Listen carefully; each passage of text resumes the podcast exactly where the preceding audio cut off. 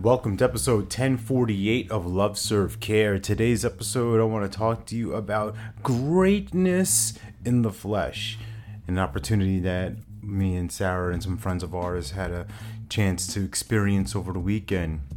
Jo Koy, the comedian, came to Durham to good old DPAC, and we watched his show after having a really awesome dinner. And one of the things that he shared toward the beginnings of the of the set was the challenge for his profession. In any other kind of profession where there's performance, where there's you know crowd interaction, audience response, things like music, right? No matter what genre people love to hear the hits. Sometimes you might get into a scenario like, "Oh, we're gonna play the the the newest jams, woohoo, from our newest album." Like, "Aw," right? Think of that old Simpsons uh, little bit. But right, musicians, we come to see them and see the greatest hits. the speakers, right? We want to hear the the, the the, the big punchlines and things like that, right? We want to hear the "you gotta be hungry," right? If I say that, you know exactly who I'm talking about. Like, oh, what up, what up, what up, right? If you want it as bad as you want to breathe, right? You want to hear those things, right?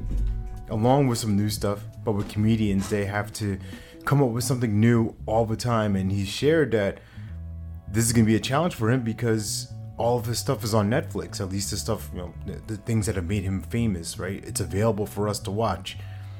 And what I what I watched him do was essentially freestyle two hours of comedy, where he was messing with the crowd and kept on doing different callbacks and remembering people and just all these different things were happening during the show, right? One person showed up late, so he started picking on this guy. He picked on another guy for having a turquoise shirt. This woman blurts out TikTok. Like this is shortly after the DJ announces, "Hey, don't no heckling, don't say anything from this, you know, don't throw off the comedian, don't say anything, you know, to them." And this woman right away talks to him and he just picked on her for pretty much the whole night, and it was hilarious. It's one of the best shows I've ever been to.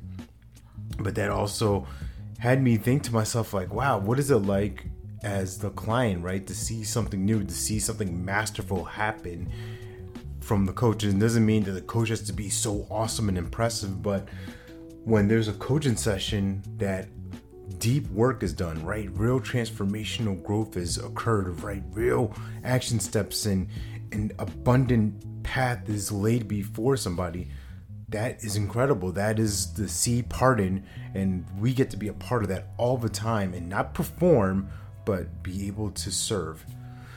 All that said and done, remember you're born to live your life in abundance. You're the master of your future, you control your freedom, and you have complete dominance of your thoughts, your emotions, and your habits. Take care. God bless. Stay blessed.